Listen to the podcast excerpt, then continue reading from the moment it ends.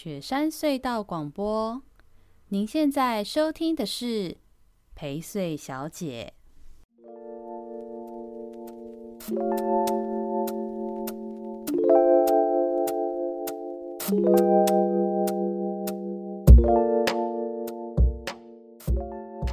大家好，我是薛成义，欢迎收听我们这周的有人陪睡。那这周也很刚好，因为这个周末大家听到这集的时候，应该正好是母亲节。我们今天也邀请了一位母亲上节目。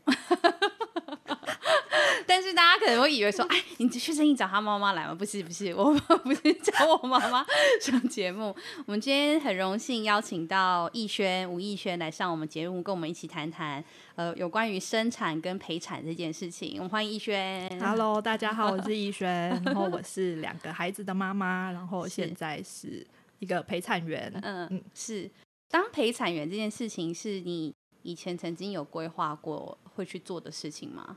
哎、欸，生小孩前从来没想过，嗯、然后也不知道有是这个工作。哦哦，对，应该很多的爸爸妈妈不一定知道这件事情。对，嗯嗯嗯，没认识你之前，我也不知道有这样子的 这样子的角色或服务。嗯，嗯，我多一点，我可能知道多一点点，是因为呃，我妹妹自己是社工。然后像这样子的议题，或是这样子的服务，其实我妹妹她会比较知道。嗯，然后我也是因为我妹妹关系，我才会知道说，哦，什么哦，有这样的事情什么的。而且像这样子的服务跟设计，好像也是在国外，一些比如像德国，他现在人是在一些欧美的国家，对，比较特别多这样子。嗯，那你是什么样子的契机开始做陪产员这件事情的啊？嗯，我觉得我自己是就是经过自己。生产的过程，嗯、然后被陪伴的过程，是呃，觉得很棒的，对，觉得很就是得着力量，是就是很很被重新赋予一个当女人，然后是可以生产有能力这件事情，嗯嗯嗯，然后所以就很期待自己是可以帮助其他女性是一样可以，呃，从他们的怀孕然后到生产，然后在这个过程里面，他们是可以。重新知道自己身为一个女性，然后成为一个母亲的力量。嗯嗯嗯嗯，因为确实啊，就是今天聊这个主题，我不知道大家的了解跟兴趣多少，因为也可能我们会有一些听众朋友是呃目前未生甚至于未婚的，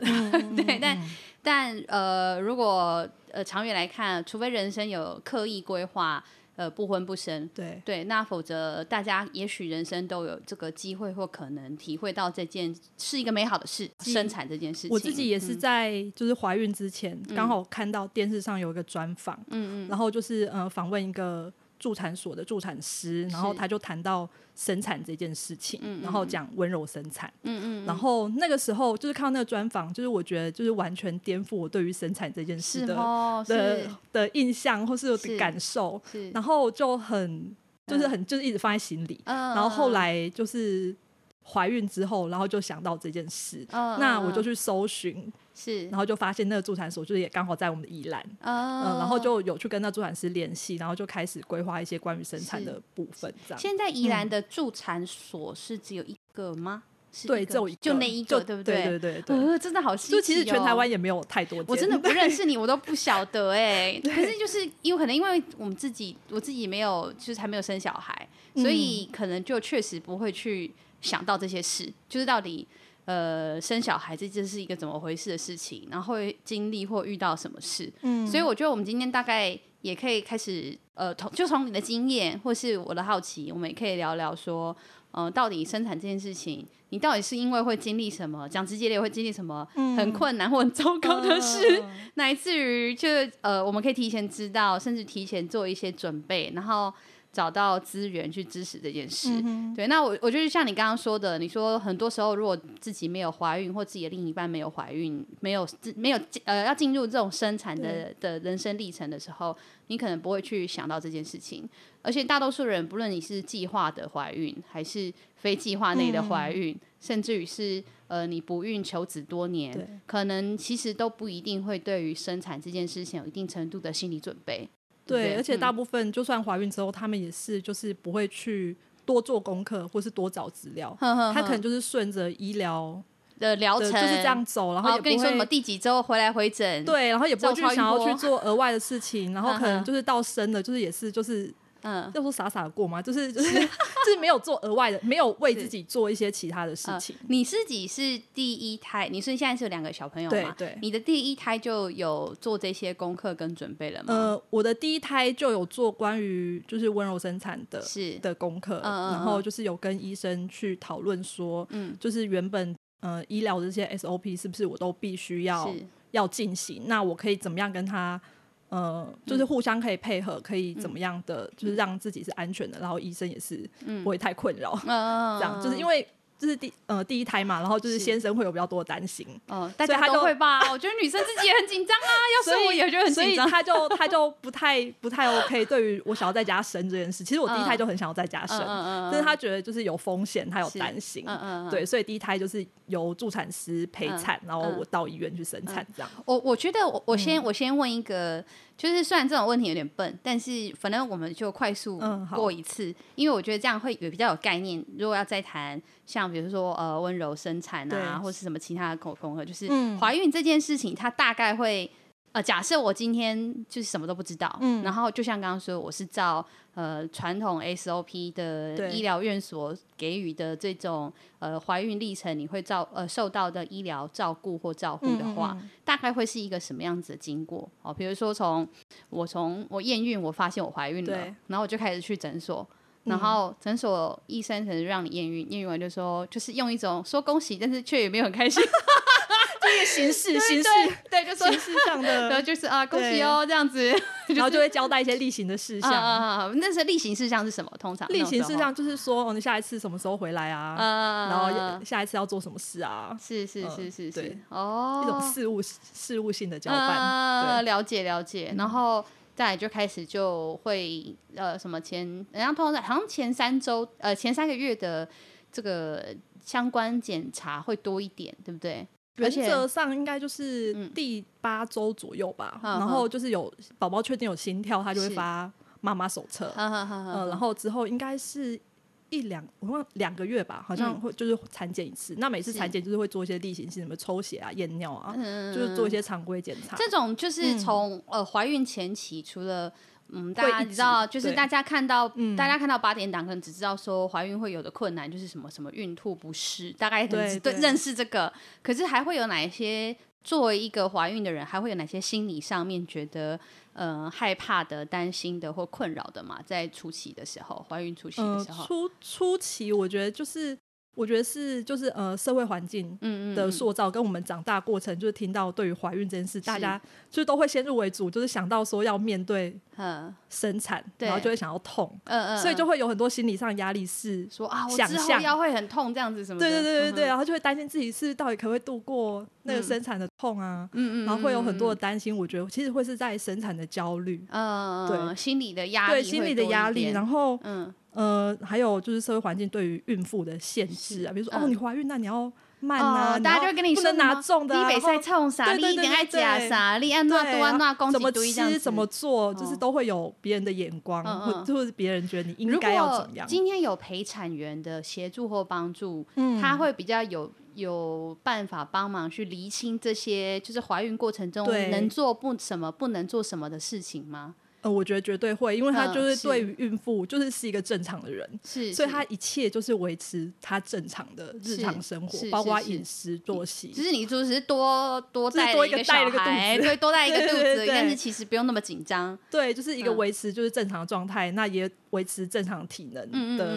一些就是运动啊或者什么的。对。但像像这样子的话，然后到后期，然后再就是生产了嘛，生产的时候通常。会遇到的最大的的挑战就是刚刚讲到生产这件事情究竟要怎么做，对，然后再就是生产完之后的恢复与照顾，对不对？然后哺乳，呃，哺乳哦，对，哺乳也是，我知道好像很多只要讲到哺乳这个话题，也是很多血泪，对，就是各式各样血泪史，在网络上都可以 Google。对，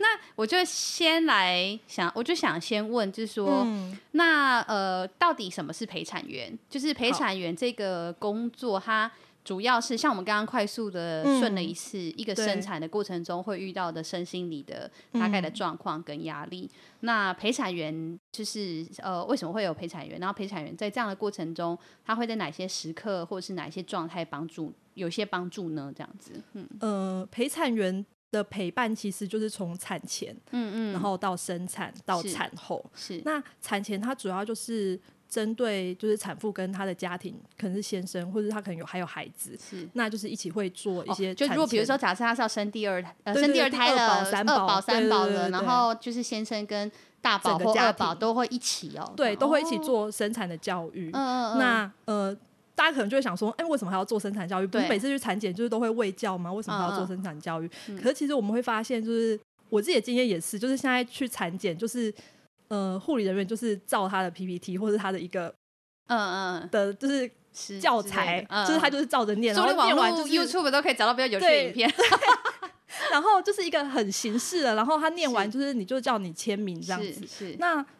好像其实，在这个过程里面是没有人可以听产妇说她到底担心什么。那她在这个过程里面，她有哪些地方它是有有问题、有困扰的？嗯嗯。那对，就是其实没有人可以去为他们解惑，然后或是呃。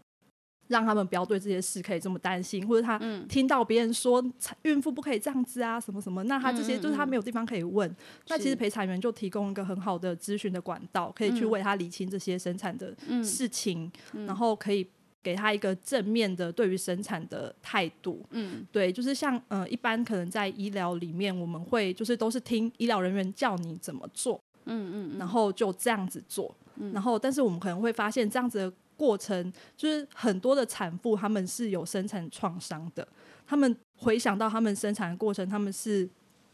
觉得很受伤，嗯嗯，或者是说有很多，或是有很多痛苦，是，然后很惧怕。讲到这个，就是因为像我之前就跟我朋友聊，就是我朋友他最近小朋友刚满周岁，然后我们那时候就聊到，我忘记有聊到什么事情，总是有点像是聊到类似产检的时候的经验或什么的，然后他就说。他就说有点不知道，他说他不知道他自己该不该有这种感觉，他用“该不该”这个字眼。然后我我其实有一点惊讶，但是这其实也让我蛮反蛮会反思的，就是说他说，因为其实产检的时候，呃，如果女生如果就算你不是怀孕，其实你如果去妇产科，因为各种妇科的原因，你可能会有内诊这件事情。对对对，所以我其实我觉得内诊这件事情，对光是对女生来说，就是一个很大的心理小关卡了。对，因为是呃，简单来说，跟大家简但简单来讲，简内诊就基本上它就是会。就是伸进你的阴道里，不论是手还是仪器，对，好，但可能大多数时候是仪器啦，这样子。嗯、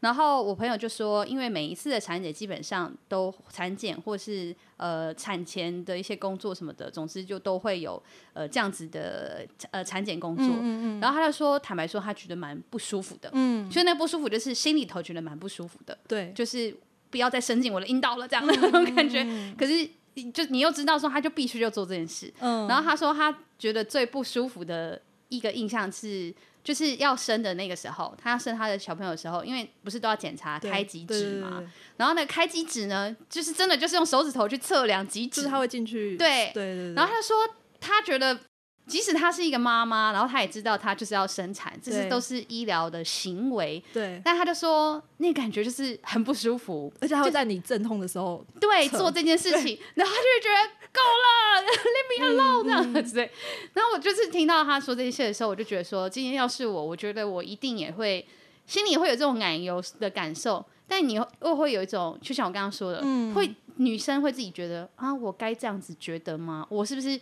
我太太，我太神经质，我我毛毛病太多、嗯、啊！就是你要生小孩，就是要被检查，干嘛还在乎什么阴道不阴道被人家摸？可是我就觉得那心里就是会有，对，就是会有一些受伤感觉。对对对，那像这种过程跟感受，嗯、如果真的有人可以陪伴我们，让我们理解，嗯、甚至于呃告诉我们有什么样的方式，甚至是可以改善像这样子的疗程、嗯、或者是孕程。我觉得那那帮助是真的会很大，对，对像这样子的事情，就是就是像你刚刚提到，就是在呃要生产的时候会一直内诊嘛，对。然后我觉得这也是在医疗场所跟就是如果你用顺势生产、温柔生产的方式的话，是可能也会有一些不同。嗯，比如说在医疗院所，就是他必须，嗯，因为大部分都是会要你躺在床上，是是，所以所以就是他就意思只能用。他的手去帮你看，嗯嗯嗯，但是如果说我们是顺势生产，我们就是一直会，就算是待产的期间，我们也都是一直活动着的，嗯嗯嗯，不是躺着的，嗯嗯嗯，所以我们可能会是走来走去，可能会做产球，嗯、或者维持我们日常的生活。那所以其实我们是比较可以感受到自己在生产的状态，是，比如说宝宝现在的位置下降到哪里的，嗯、然后所以其实可以大大的减少内诊的次数，嗯嗯，因为在医院他就是会固定一个时间，他就会来检查。对，有点像是就来给你摸一下，就有点像考试，就是好 像一个时间到就是要考一次，看你现在到底进展进展到底现在怎么样了。对我，我朋友就说，我朋友就说，他说他那时候生完之后，隔天他，而且他他生完的隔天，他就是人就是还没有恢复嘛，还很痛苦。然后他说隔天的时候，就是会那种突然护士就进来说，好，来妈妈，我们来看一下喽，看伤口喽，然后就把你掀开。然后他说他那时候的感受就是很像在监狱里面。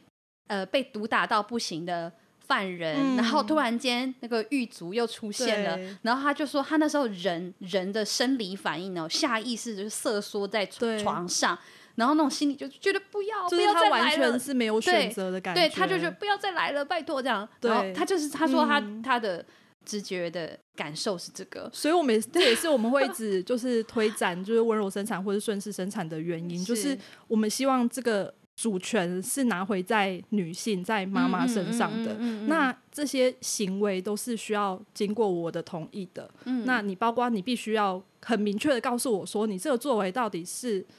为了什么？呃、那你会如何进行这个过程？呃呃、对，然后绝对是要经过我的同意的。对，有的时候其实并不一定是真的那么抗拒这么做，真的不能这么做，也许还也还能讨论怎么办。嗯，但如果呃要做这件事情，有时候其实确实也，我觉得对于要生育的女性或是女性的女性朋友的家庭来说，是其实确实就是提前被预知知道会经历什么事情，嗯嗯、那种心理准备跟配合，其实这种状态也都还蛮不一样的。对。然后，而且加上就是台湾的医疗现场针对生产这件事，其实，在国际上来看是有太多就是过度的医疗行为。过度的，比如说有什么东西算是过度的医疗行为？呃，比如说，嗯，呃，埋静脉针。就是点滴的留留那个针头嘛，那个就是过度的医疗行为。因为你不一定，你根本不需要你我你我可以自己进食，我为什么要打点滴呢？我又不是病人，我没有生病，我不需要我不需要静脉注射啊。居然，然后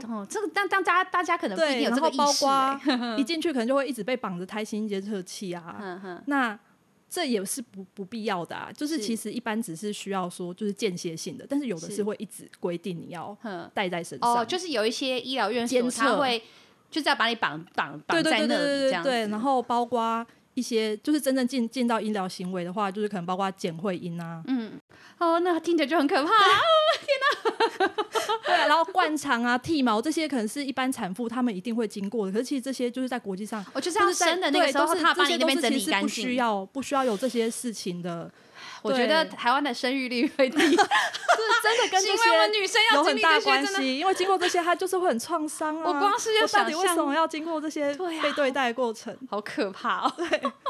我我们刚刚要开录之前，有就是小聊到这个生产的时候，觉得很很可怕经历的事情。然后我刚刚就是听逸轩这样讲之后，我觉得。呃，我觉得我脑我我脑中有个画面，就你刚刚讲到说，如果一个女生她要准备生产了，对然后她就开始被放在床上，嗯、然后扎管子、绑肚子，然后像你刚刚说什么剃毛、呃剪会阴、除毛什么的，这样，对我我就觉得，我觉得这样好像把孕妇当成是一个动物，不知道是一只牛还是一只马要生了，然后我们就是把小牛、小马生出来，嗯、就是纯粹做这个。生理医疗动作而已的方式在对待我们的孕妇产妇，而且 小牛小马他们要生产，你还是让他用他舒服的姿势，他好生的姿势生。但是产妇一般并不是哦，真的哎呀，所以一般那样躺着，一般躺着是最难生的啊，因为是就是你的重，你完全没有重力啊，所以你完全就是靠自己死命的用力，但是那死命的用力是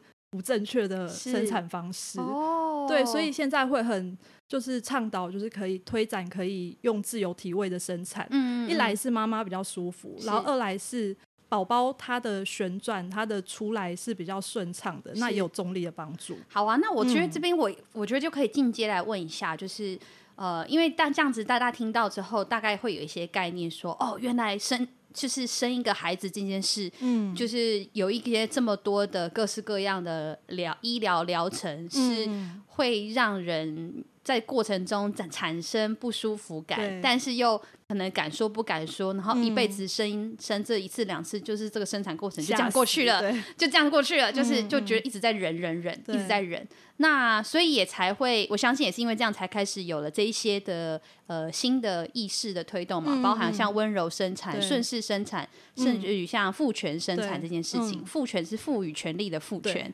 对，那也来问一下逸轩，嗯、就是呃，像我们听到的这些名词哈，就温柔生产、顺势生产或父权生产，它到底要怎么做才算是这几个有什么不一样？然后或者是说要怎么做才是这几种我们在谈的这种新的生产方式的讨论？那。呃，它跟过去的生产大概有哪些嗯呃不同呢？这样子，嗯我们讲的温柔生产就是 gentle birth，嗯嗯，然后就是有一本书，就有一个呃叫芭芭拉，是，然后他就是在推推展，就是他一开始就开始推展，就是这个温柔生产的概念。那他他主要就是在讲说要把这些妈妈的需求跟选择是放在最前面、最首要的，嗯，嗯嗯，然后就是呃让妈妈可以相信他们自己的力量是。与生俱来就具有这样可以生孩子的能力的。我我觉得讲到这，对不起，我插话，嗯、我就很爱插。讲到这边，我觉得很重要，因为我觉得要让听众朋友们，还有各位，不论是你已经是爸爸妈妈，还是你现在还不是爸爸妈妈人知道，就觉得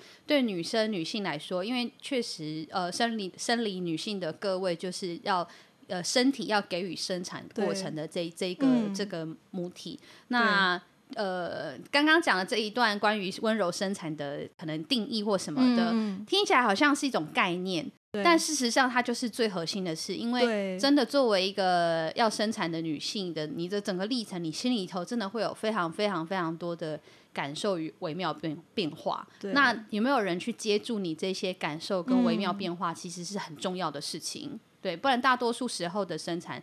呃，就没有温柔可言。对，它就是就是。小牛小马要生出来，被指挥 到底要干嘛？是是是好，你继续，不好意思。好，不会，就是所以就是让他整个生产的过程，就是都是妈妈都是有尊严的，是是，然后他是有能力的，嗯嗯，然后但是因为就是现在会有很多，就因为商业化嘛，嗯嗯，所以会有很多就是标榜着温柔生产，可是它会变成就是推广这些让你觉得舒服、温柔，可能是用设备。哦，去让你觉得舒服、温柔、不痛，嗯嗯，然后很享受，嗯嗯，但那他有可能就偏离了原本的初衷，是为了让是精神或心理对，是女性得到她的权利，然后有力量可以生产，那就有点偏离。所以下一呃，有时候用温柔生产，就是有点会让别人觉得是。那是不是就是有点会误导大家？嗯，然后所以后来我们就可能会比较会用。顺势生产或者是父权生产，嗯、就是强调是就是让整个过程是顺着妈妈跟宝宝的状态，嗯，那就算那个、对顺着这个流，嗯、然后顺着这个妈妈宝宝随时不一样的状态，嗯、那我们就做不一样的选择。但是这个选择是妈妈完全知道这个过程，嗯、然后是她自己做这个决定，嗯，所以就算是剖腹产，她也可以做到这样子，嗯嗯。所以与其讲温柔生产，我觉得。温柔，呃，讲顺势，甚至于是讲父权、赋予权力。嗯、我觉得父权生产确实比较能够，呃，诠释做这件事情的精神。嗯，嗯，因为他的目的是希望让生育的这位女性，她有自信，她感觉得到她自己的身体变化，嗯、然后她能够承接得住她即将要面对的各种社会的、医疗的。嗯呃，经济的各式各样的变化跟压力跟支持，他都承接得住。然后甚至于像你刚刚说的这个生产这件事情，其实是靠他自己的力量生出孩子。他跟宝宝，对他跟宝宝，对对对，嗯、就是呃，妈妈跟宝宝一起。那所有的不论是医疗的行为，还是社会性的、嗯、的协协助，都是一些。外围的支持，更重要的其实是从妈妈跟宝宝自己的力量跟安排，嗯，把孩子生下来。对，然后那个那个心理的过程跟感受，我相信应该是真的蛮不同的。对，因为就是你会觉得真的是你在生孩子，嗯嗯，而不是医疗，而不是机器帮你挤出来，机器帮你拉出来，是生孩子。对，对，然后你还要经历很多你自己不知道可不可以疑惑，然后就已经过去了，然后你也来不及阐述你的疑惑或是不舒服，对，然后你就只能自己吞着，说啊，我我我自己想太多。我觉得这跟女性长期像前阵子有个话题很热热烈嘛，就是谈那个呃关于性骚扰相关的议题，嗯、就是性骚扰这件事情的界定，当然是以你不舒服，就是女生不舒服就是那个，可是更多时候你就会很觉得说啊，我的不舒服会不会对别人来说是我太要求或太估摸？大家很容易去给自己这种。就是温柔善意的压力，对。但是其实如果你有不舒服，就代表一定不是只有你不舒服，可能有很多女性都跟你一样不舒服。嗯、那我刚刚是举例的是有关性骚扰，可是就算呃这个怀孕过程它不一定是骚扰，但是你决定，你当然有权决定你的身体可以被怎样对待，对。你甚至也有一个责任是。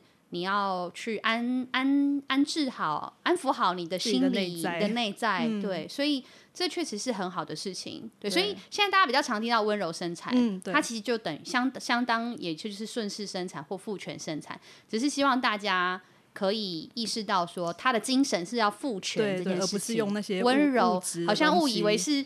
无痛就温柔了，对对对对对。可是不见得啊，可能还是有很多奇奇怪怪的过程。对，因为很多就是有时候会变成像在买商品。嗯嗯嗯对，就是我要这个，我要 A，然后我要 B。对。所以确实啊，因为那也代表现在的生产意识其实开始蛮不一样了，才会有越来越多人想要寻求像这样子的支持跟方法。但是也不小心就会开始有比较商业化、非本意的，所以我们就会很强调，就是你要知道你到底要的是什么，包括像呃刚刚说很多不必要的医疗行为，比如说我不想要被剪会阴，那到底是为什么不要剪呢？那为什么要剪呢？那讲这三个字我觉得好可怕。那那如果我不想要剪，我是不是要势必付出一些努力，我才可以做到不要剪也不要有撕裂伤？呃，哎。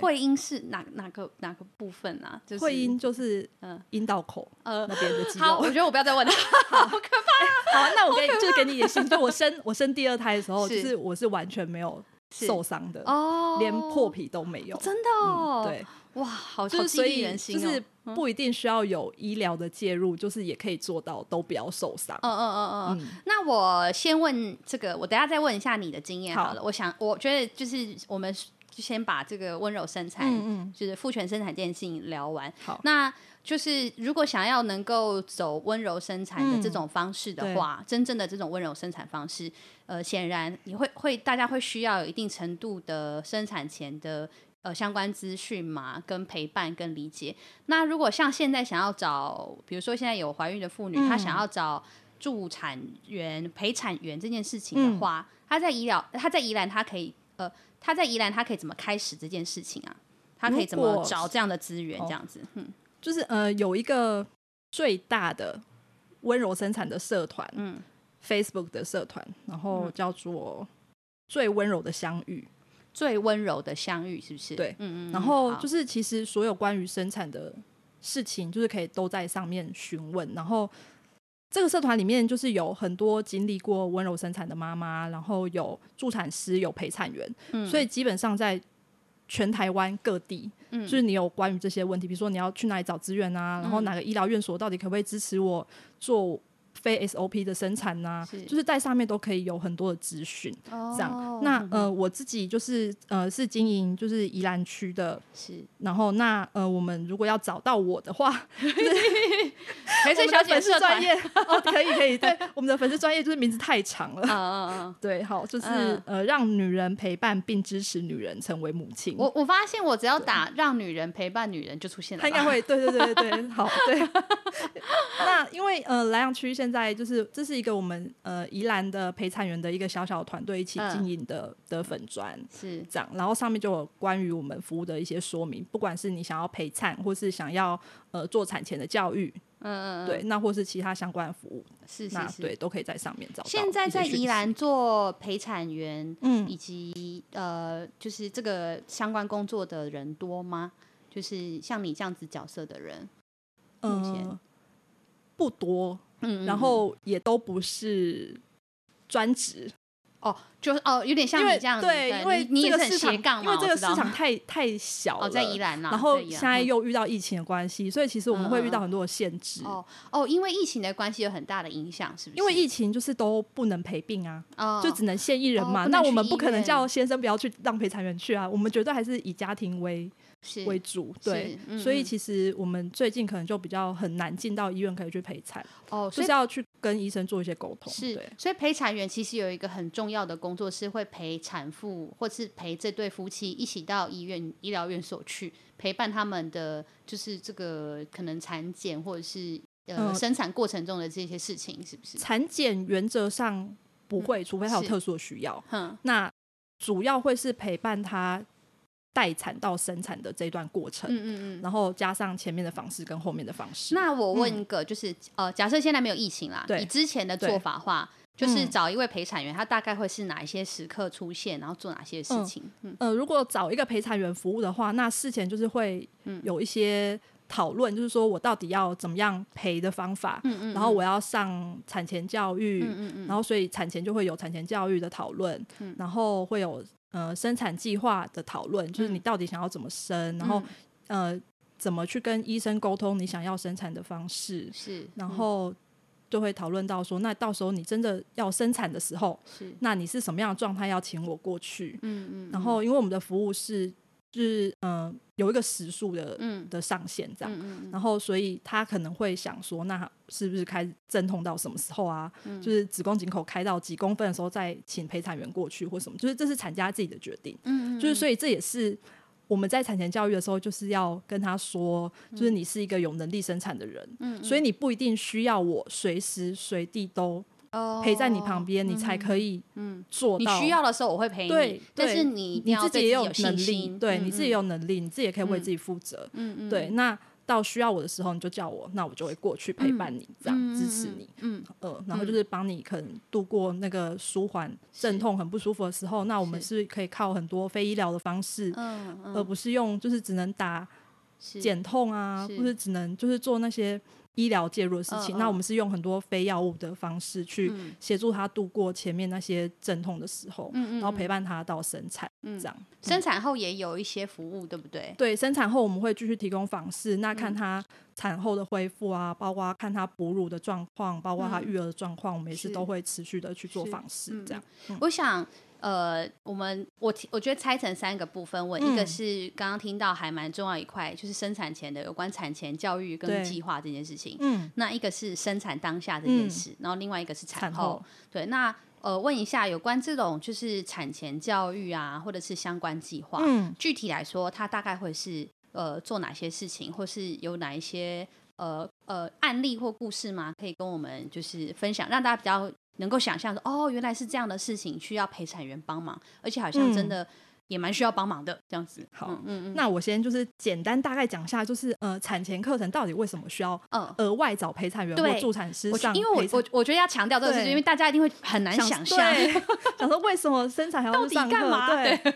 然后，但是我们就会想到说，哎，我们从以前到现在，就是大家想要生产这件事，大家都想到都是很不舒服的，嗯，都是不好的经验，然后。但是陪产员跟助产师就会用一个不一样的视角，嗯，去带你重新看生产这件事，嗯，那就会看到说，就是生产这件事，我们会去了解整个生产的过程，身体的机制怎么运作，嗯、生产这件事，嗯，然后就是包括宝宝的旋转啊，宫缩怎么发动，嗯，然后所以当你去了解说生产生理会发生哪些事情的时候，嗯、你就可以理解生产是怎么样的一个过程，嗯，而不是。就是只是知道说，我就是只能躺在那里而已，呃、但没有，因为我们知道生产是怎么启动的，哦、我们知道生产怎么经过，所以我们就会知道我们的身体可以怎么动，可以帮助它是可以顺利的。嗯嗯，对，我觉得这样蛮好的，因为呃，一定有两个，一个就是面对社会跟面对呃医院的时候，嗯、就是如果女性朋友、你的老公，甚至你家里的其他孩子，大家都知道作为一个。呃，产妇她会有一个什么样的生理状况？嗯、孩子在妈妈的身体里是什么状况？对，呃，就是当社会中有一些奇奇怪怪的建议跟 教育的时候，对，就可以隔。你比较知道你怎么拒绝，你也比较知道怎么怎么怎么安置自己的心理，嗯、然后我们全家都可以用一个比较健康、正向，正向而且愉快的心情去处理这个生产的怀孕的过程，然后。你到医院的时候，我自己知道是很多的女性朋友，大家都讲到说，怀孕过程中其实觉得很容易，很就是有有点吃瘪，然后不知道怎么办的情形，就是有时候不知道怎么问医生问题。对，有时候你好像你问了，好像问了很笨的问题，或是嗯、呃、不该问什么问题似的。可是你明明心中就有很多的疑惑，嗯嗯、或者是不舒服，对，或者是你有你有些什么事情需要被安抚、被理解。嗯，对，那呃可能不见得你的先生知道，你的你的你如果已经是。呃，二宝三宝，你的大宝二宝可能也不不不见得可以陪伴妈妈这件事情，嗯、但这些如果透过就是怀孕过程的，就是产前教育，对，它其与其与其讲教育，其实我觉得这是一种陪伴与支持。嗯嗯嗯，透过陪产员的陪伴跟支持，让你的先生、你的孩子、你身边的爸爸，可能你的爸爸妈妈、亲友，嗯、也成为是呃，就是陪伴跟支持你的人。透过这个教育过程，让你你与你身边的人开始形塑成支持你跟你的孩子出生的这个陪伴跟支持的能量，有点像是这样子的角色，对不对？对，然后就是、嗯、呃，大家更知道生产是怎么一回事他对生产他就不会有这么多的恐惧，嗯、因为他就知道这就是一个正常的过程。嗯、那如果当你越想要抵抗它的时候，其实你就会有更多不舒服。嗯，然后你身体紧绷，你就会更不可能生孩子。嗯嗯，对。但是当你很明白它就是它是怎么样的运作，身体的构造是怎么运作的时候，其实你就是可以比较心平气和的去度过。那你会知道你即将面对什么，是，所以你还是可以维持你的日常生活。嗯嗯，对，嗯嗯，我觉得这个很重要啊，因为。像呃，我我刚刚有讲到我妹，她现在在德国嘛，嗯、然后之前我也跟我妹聊到说，就是像这种怀孕啊、生产的事情，就是在德国跟台湾的差异，嗯。嗯，对，因为我们之前也曾经有一集是专访我妹啦，然后我们有聊到一些德国的制度跟台湾差异的，对但后来节目没有聊那么细，嗯，可是我们其实后来也有聊到一些事情，包含像刚刚讲到这种陪产员制度啊，对。还有整个社会看待孕妇的方式，嗯、然后他就说，像他的经验，就是他觉得在台湾。大家看到孕妇就觉得，就是你就是不该出现在这里，就是大家看到孕妇的直观感受就是，其实会想尽办法叫他就是什么小心，然后要吃各式各样的东西，就大家都把孕妇想成不是个病人吗？还是什么的？对对对，一个瓷娃娃，对，就是碰了就会破这样子，很怕，而且不要不要拜托不要是我把你碰破这样。可是他说在德国根本就完全不会这样，就是正常人。对，他说他就是正常人。他说他认识超多孕妇朋友，都还跟他们去爬山。对，就是到生产的那一天，还负重那一刻之前，都是应该是要正常，还负重去露营什么的。对，然后也没有什么什么什么什么冰的、冷的、热的，什么鬼的，什么吃的什么的。然后也也没有那么忌口。当然有一些很明显会有就是医疗或生理上面的问题的东西，他们也有尝试知道不会去碰。对，可是他说也没有那么夸张，就是。好像开始就要进入养猪的时候，这样子，对，所以他说，就他说这这是光是这方面的待遇，嗯、社会环境待遇差很多。那整体社会，也许我们现在来不及改变，或是现在改变的不多，嗯、但至少我们可以先改变一个小范围的，也就是你的家嘛，嗯、你的最至少你的另一半，你自己的心态心情，你的另一半的心态心情，你的家人，你呃围绕着你的这些人的心态心情，都可以变得是比较理解跟支持怀孕这件事情的。我相信这是真的会蛮有帮助的事。嗯那再来就问，呃，助呃助产员就是陪产员，他是他到生产的那一刻的时候，有哪一些蛮关键的协助跟工作？那这样子，呃、嗯，像刚刚有讲到，他可能会帮助他处理阵痛的时候的状态，这样子。呃、原则上就是像我刚刚讲的，就是其实到你生产的那一刻之前，嗯嗯、你都应该要尽可能的让自己正常生活。生活所以我们就会鼓励产妇是，你真的就是可以先在家。待产，然后继续活动，过日常的生活，然后到他真的密集宫缩了，然后你才才到医疗院所去。嗯嗯嗯，如果你是要选择在医疗院所生产的话，嗯，但因为我们现在就是看到很多房间，就是他只要一开始痛，他就很紧张，就觉得马上我一定要马上去，然后马上就是要打减痛，嗯，就是所以就是他立即的就是奔去这样，嗯嗯嗯，然后但是其实这样子你就是会让你的产程开始慢下，你的不舒服就会。持续的更长，对，因为你进医院，你就会开始可能会有很多医疗介入啊，嗯，然后它的光线、温度其实也都是一个哦，都会影响，对对，因为它就那个刺激太刺激太大了，然后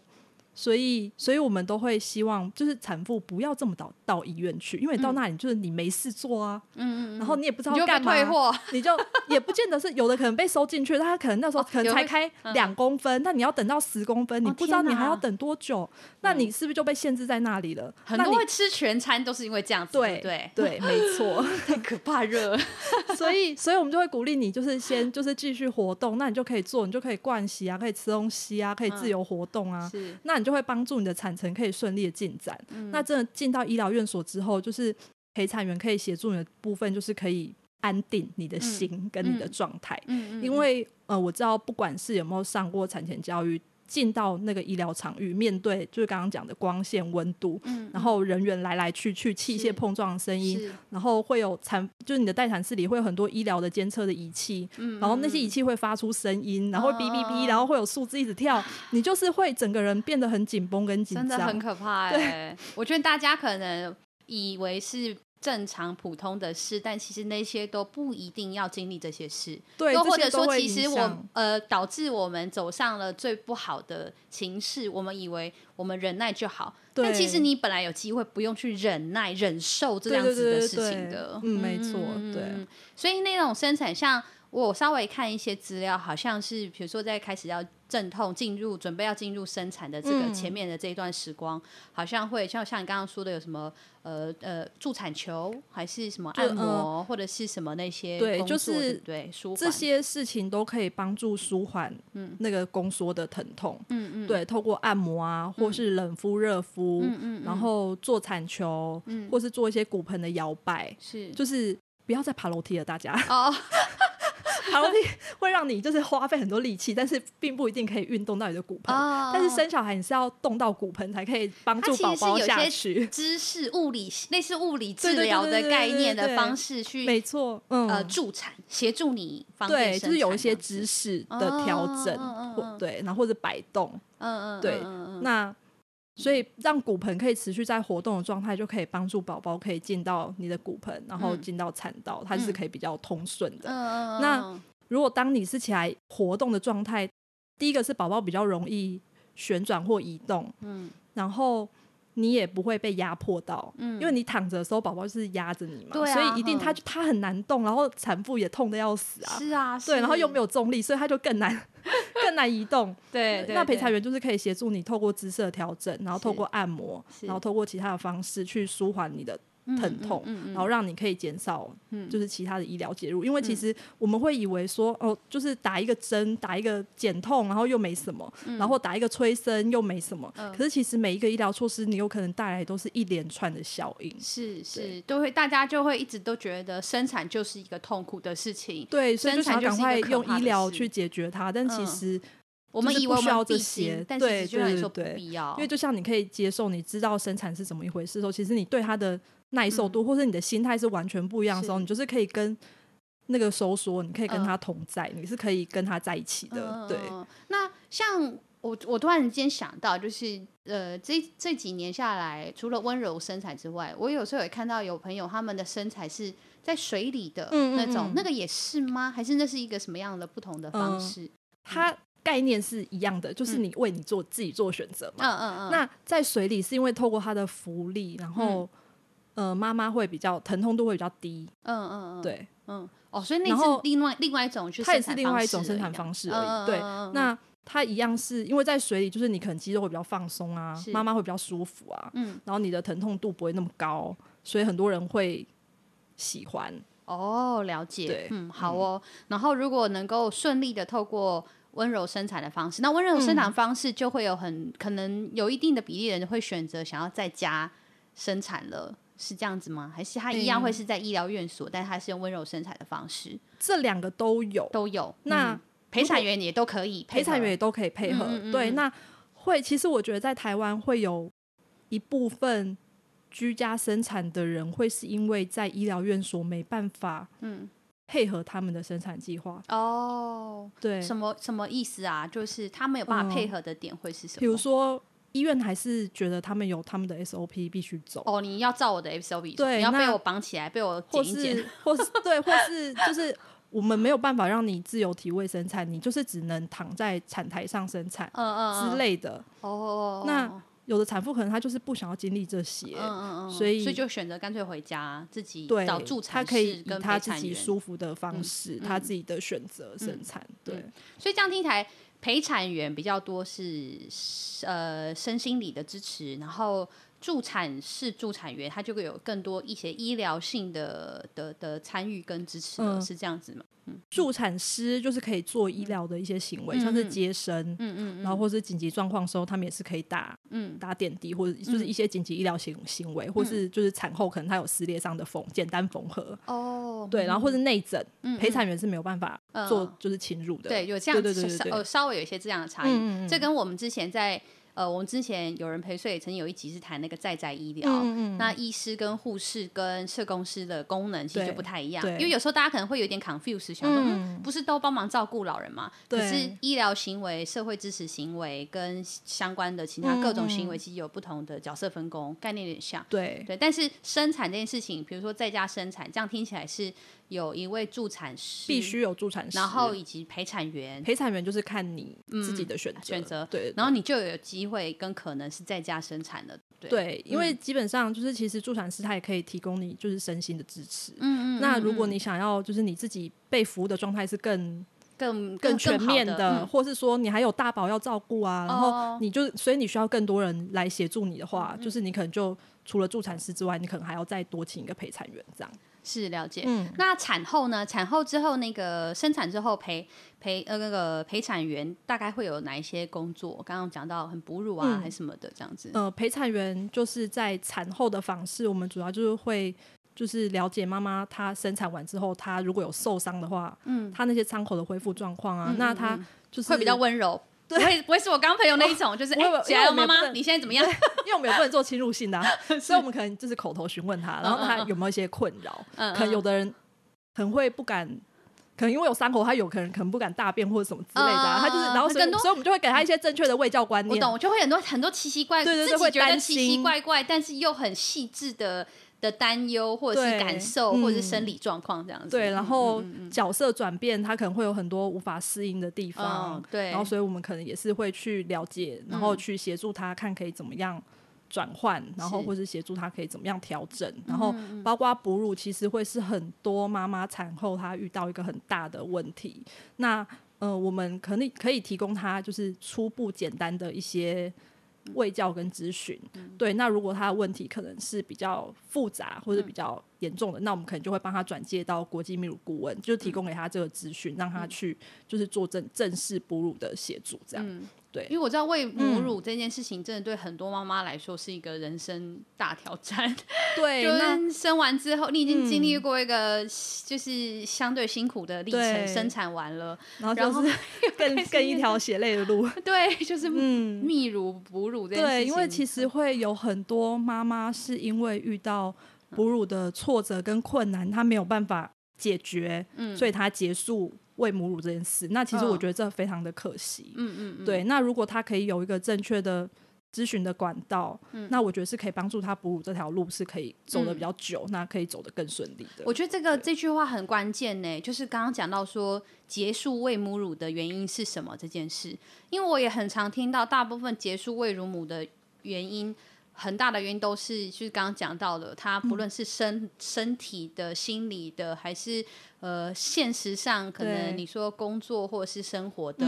对的各种困难与挫折，导致他对母乳不正确的观念，对对对，对然后导致他就不得不结束，对，就是它变成是一种不得不结束的事，嗯，那。也许呃，你你你当然你可以喂母乳，你也可以只喂可能一个月两个月你就结束了。你也可以像有些妈妈喂到什么两岁三岁，嗯、那。我觉得回到一个是跟刚刚我们在讲温柔生产，其实是谈的是父权生产，也就是赋予你权利。嗯、就我觉得母乳这件事情，应该也要慢慢能够成为是这样的事情，是你的选择。对，你自己觉得说啊，我觉得 OK，我就够了，我我想要在这边就好了，嗯、所以就慢慢停止这件事。对，哦，或者是你觉得孩子也给你的回馈是。可以，可以，对，就是共同决定。对，对，对，就是它是一个决定的事情而结束的，对，而不是因为 非迫性，对，遇到各种困难与状况，对。那那种结束，它也结束，它可能也不会是挂在嘴边的。的的的难过，但他其实确实是会在内在小小的伤啊，对，就是会跟生产一样，都是 写在里面的。对，对所以所以我刚刚可以就是这么生动讲我朋友的那个描述，嗯、是因为他对我描述的时候，他的表演之生动，我就会觉得说，因为他一直从头到尾都跟我说，他觉得他有一点点的不舒服是什么，嗯，但他把那些不舒服描述的非常生动。我心里的感受就是，这其实对你来说是很大的创伤，是，可是你却还一直告诉你自己说，这只是一点点的挫折。对，对，所以其实我觉得这真的是让大家可以意识到，其实，在怀孕、生产跟产后，嗯，都有很多很细腻、细致的工作在女性身上。对，那我认为女性朋友其实真的很、很、很伟大、很了不起，但是。我们也该慢慢的改变这件事情，就是我们不需要再这么忍受与忍耐这么多的不不不愉快了，对，而是透过更好的一些服务与资源改善这件事情，我觉得是值得的。对，嗯，我觉得也是一个对自己负责的态度，就是是我要生孩子，那我应该要为这件事去做一些努力，或是多做一些功课，然后来为自己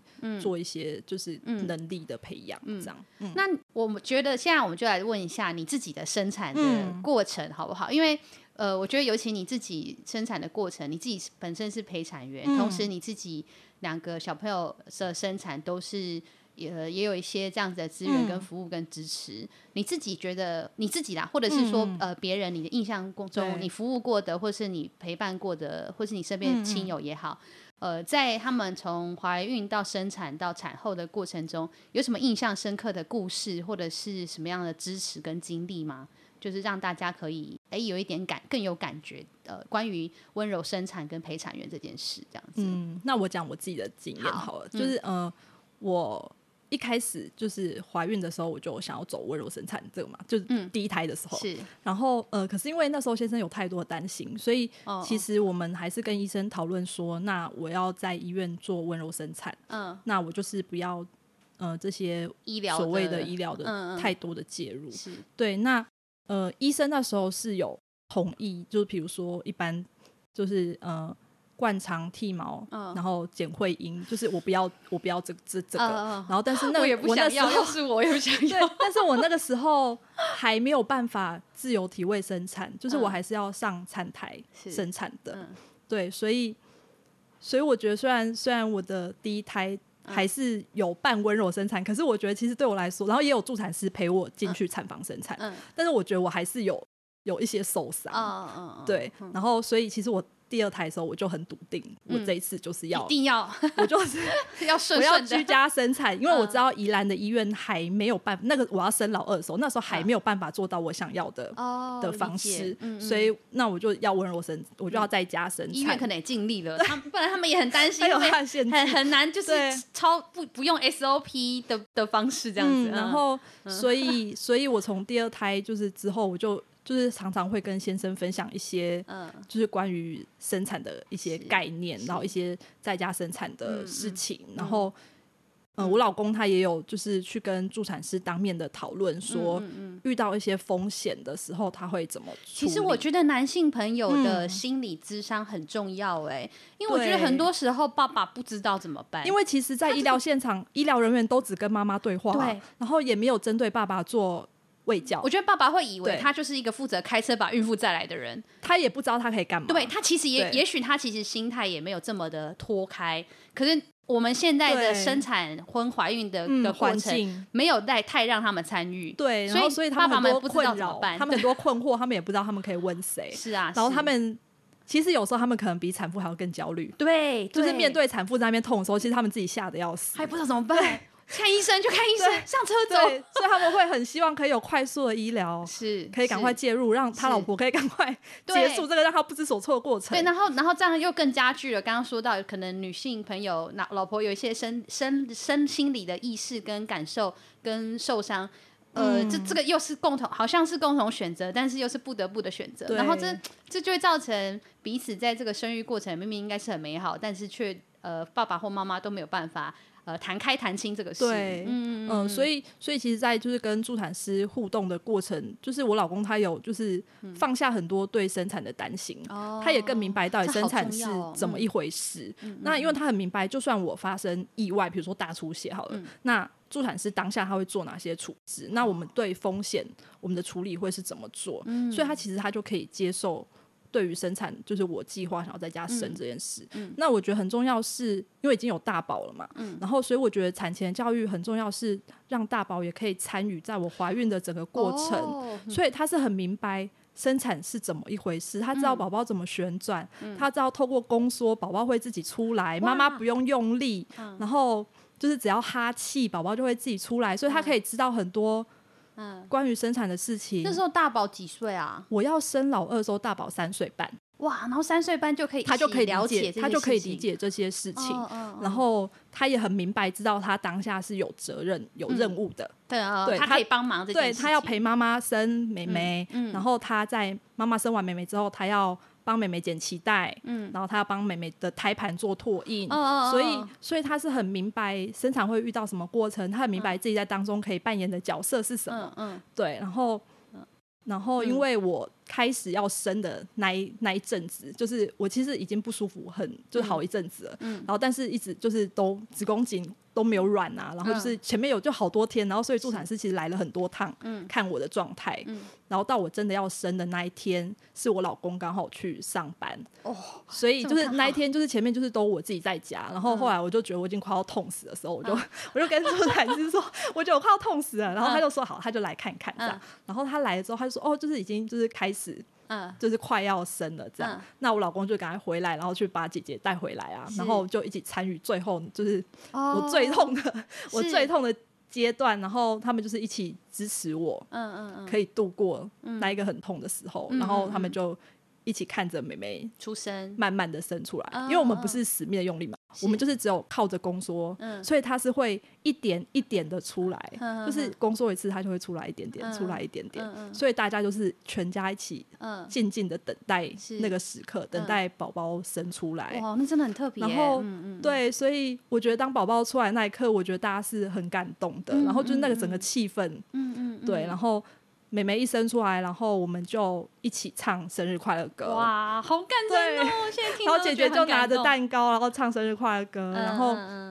我们就等到。他的呃胎盘的血都回流到宝宝身上之后，我们才剪脐带。嗯嗯嗯，然后是姐姐剪的。哦，对，只剪那个三岁半的姐姐。对对对对，姐姐帮妹妹剪脐带。嗯嗯嗯，对，然后所以我觉得这个过程就是一个很棒的家庭经验。是啊，然后是很凝聚，而且是共同的很重要的人生时刻跟回忆。创造的一个对，哇，真的很棒哎！这这是跟着可以让大家参考，就呃，原来生产可以是这么。这么真的这么温柔，这么感感动的一个人生经历，其实是可以是一个美好的过程，而不是只有创伤跟是是是痛苦的回忆这样。对对，而且这当中还有很多的知识啦，包含像刚刚你有提到的剪脐带这件事情，晚一点剪，然后。你们胎盘，呃，我有看你脸书，你的自己生产记录嘛？你还要让姐姐把胎盘做拓印彩绘，就是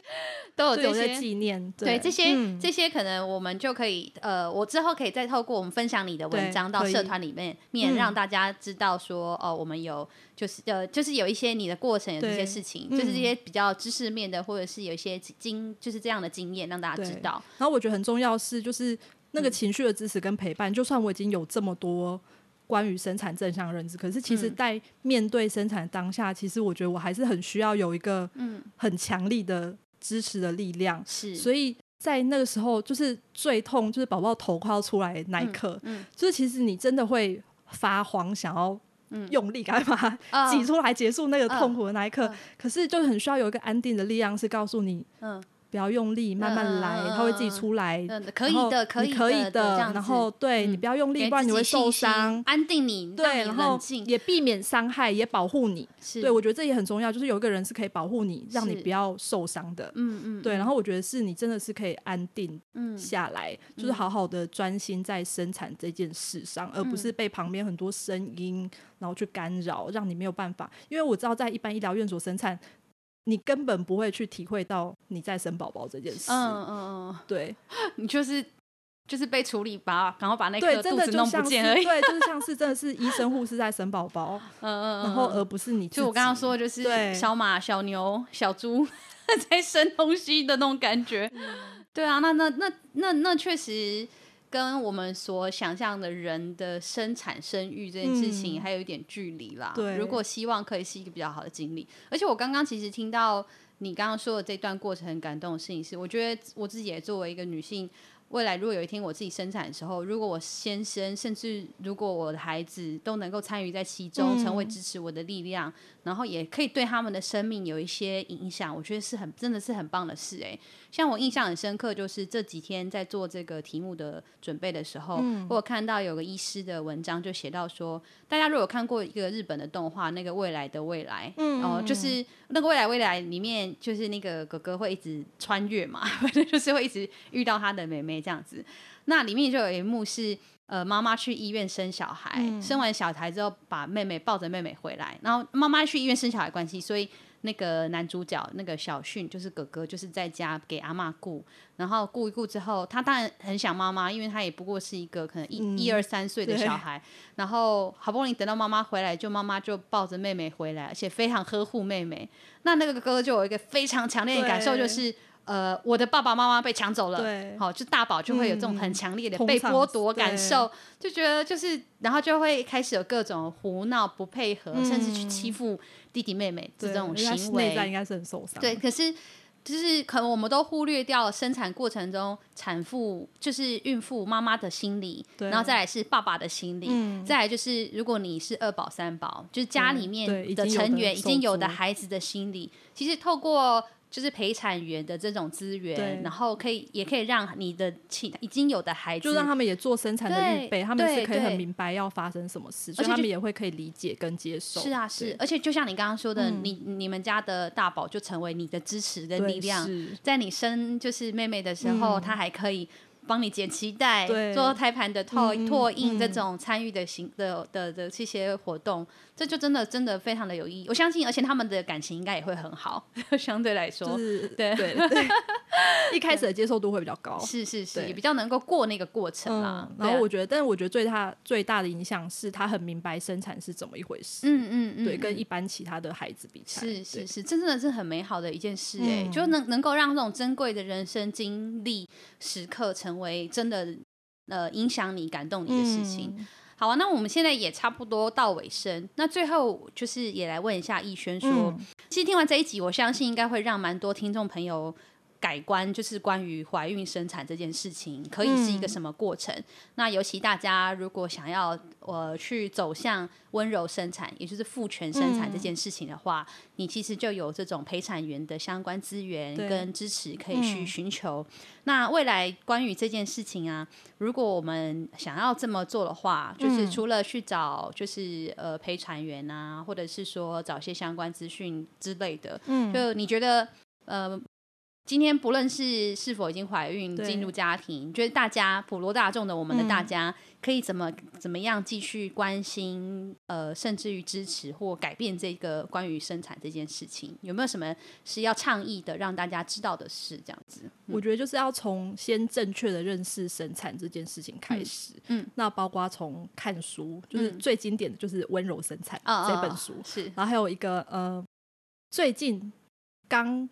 快要上市的一个妇产科医师写的书，叫《生产本该无伤》。哦，生产本该无伤。对，然后就是这都有有道理，都有介绍到一些相关的概念。那我觉得其实很重要，就是要做功课，你要去了解到底生产是什么，然后明白自己在当中的力量是什么。嗯，然后我觉得去正向的看待生产这件事，我觉得就可以慢慢的让整个。生产这件事改观，因为当你知道你自己是有力量的时候，嗯、你就不需要这么多医疗介入。啊，那慢慢的这个环境就会被改变。是那包括下一代，他们也会明白说，生产这件事是自己本、嗯、本来就有力量可以做到的。嗯嗯嗯对嗯嗯嗯医那些呃传统的医疗行为其实应该只是辅助而已。对但最重要的是，其实是你的身体跟你的孩子可以一起努力。对、嗯。然后就经历这个怀孕与生产，然后然后孩子就能够顺利平安，嗯、然后全家人一起迎接这个。新的生命这样子，好啊！我觉得今天聊起来，我觉得非常的感动，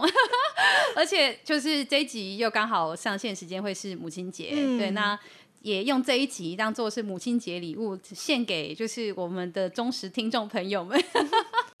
对，因为我之前艺轩还问我说啊，聊这么女性的议题可以吗？对，我觉得当然可以，而且其实，而且我觉得其实就是反而就是这样子的议题或话题，大家不常聊，不代表大家不在意，有时候可能是因为大家不知道怎么聊。嗯或者是呃，就会有我刚刚说的，可能有各式各样的不知道或不清楚或误会，乃至于我们其实一直以来都会有不是很正确的方式在对待这件事。嗯，对，那也希望透过今天这一集，让大家认识温柔生产跟陪产员的这些资讯跟可能。那也期待未来我们大家都可以是。呃，父权生产产的方式，赋予自己权利，嗯，给自己自主权，给你的孩子跟自己，你们的全家人都能够顺顺利利的度过呃这个人生本该美好的时刻，对，就是怀孕生子这件事情。嗯、好哦，那我们再次感谢逸轩，谢谢，谢谢大家，拜拜。拜拜。